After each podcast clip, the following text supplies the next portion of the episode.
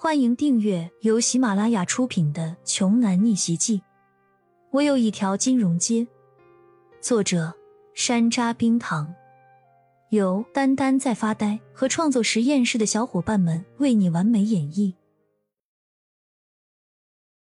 第四十八章，在骄阳心里的名单里，张志恒和钱瑜早就已经被划到了即将被清理的行列，但是。目前就这只有他们两个人呢，其他人骄阳也不认识。他总不能舔着脸自己找上门去，主动惹是生非吧？这种人不被打死才怪。更何况他要是真的这么做了，那么他又和那些不良富二代有什么区别呢？想着想着，骄阳就莫名其妙的被一群人给围上了，一个个气势汹汹、来者不善的样子。骄阳先是客客气气的问了对方一句：“请问各位，找我有什么事情吗？”围住骄阳的人个个都很凶悍，看上去好像是学校体育社的成员，一个个身体壮的都跟牛犊子似的。领头的那个肌肉男气愤的指着骄阳的鼻子，怒声说：“你小子得罪了张少，还想跑到哪里去啊？今天我们兄弟几个就是让你知道。”张少的威严不可辱。原来是张志恒的一群死忠粉儿、狗腿子来找自己寻仇了。既然弄明白了对方的来意，骄阳便继续悠悠然的回答道：“怎么，张志恒是被我吓的都不敢亲自来见我了吗？所以才会派你们这一群小喽啰过来替他代言，寻滋挑衅。骄阳，你少在我们面前得意忘形、嚣张逞能！如果不是冯昌旭……”你还能在这里活蹦乱跳的吗？在我们青州江北大学研究生院的地界上，你一个狐假虎威的玩意儿，还真把自己当根儿葱了呀！肌肉男丝毫不畏惧骄阳，仿佛一切尽在他的掌控之中。可能就是因为，在他们众人的眼中，骄阳只不过是一只可以任由他们踩踏、揉捏的小蚂蚁而已。骄阳顺着对方的思路，质问到了他们一句：“是啊，没错。”我就是狐假虎威了。既然知道我有冯昌旭罩着，你们如此兴师动众的给我找茬儿，就真的不怕冯昌旭知道之后为我报仇吗？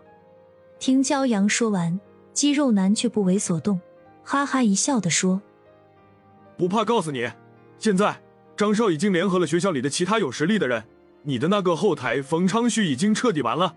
他们冯家在牛叉，还能同时对抗几大家族的联盟，不成？”原来是这样。骄阳的心里简直是乐坏了。原本他还在苦恼，以他自己一个人要怎么筛选出那些隐藏在黑暗中的纨绔子弟呢？没想到张志恒这么快就都替自己都给办好了。这一次可真的是要好好谢谢他才行啊！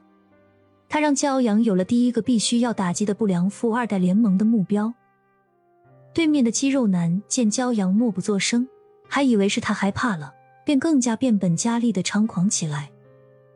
行了，懒得和你再多说废话。眼下的情况，也给你简单交代清楚了。你也知道了自己到底是出了谁的眉头。这样吧，你跪下来磕几个响头，向张少道个歉。张少大人有大量，或许也就会姑且原谅你这一回了。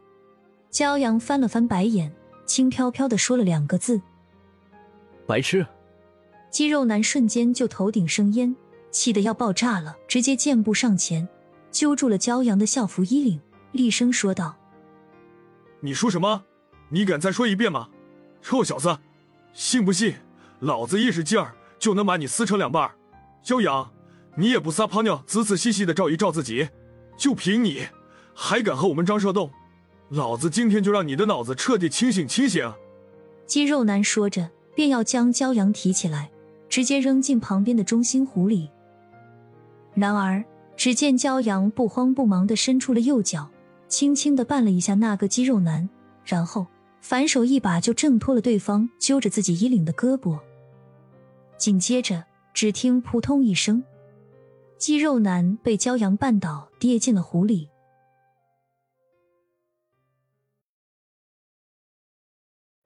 本集播讲完毕，想听更多精彩内容，欢迎关注“丹丹在发呆”。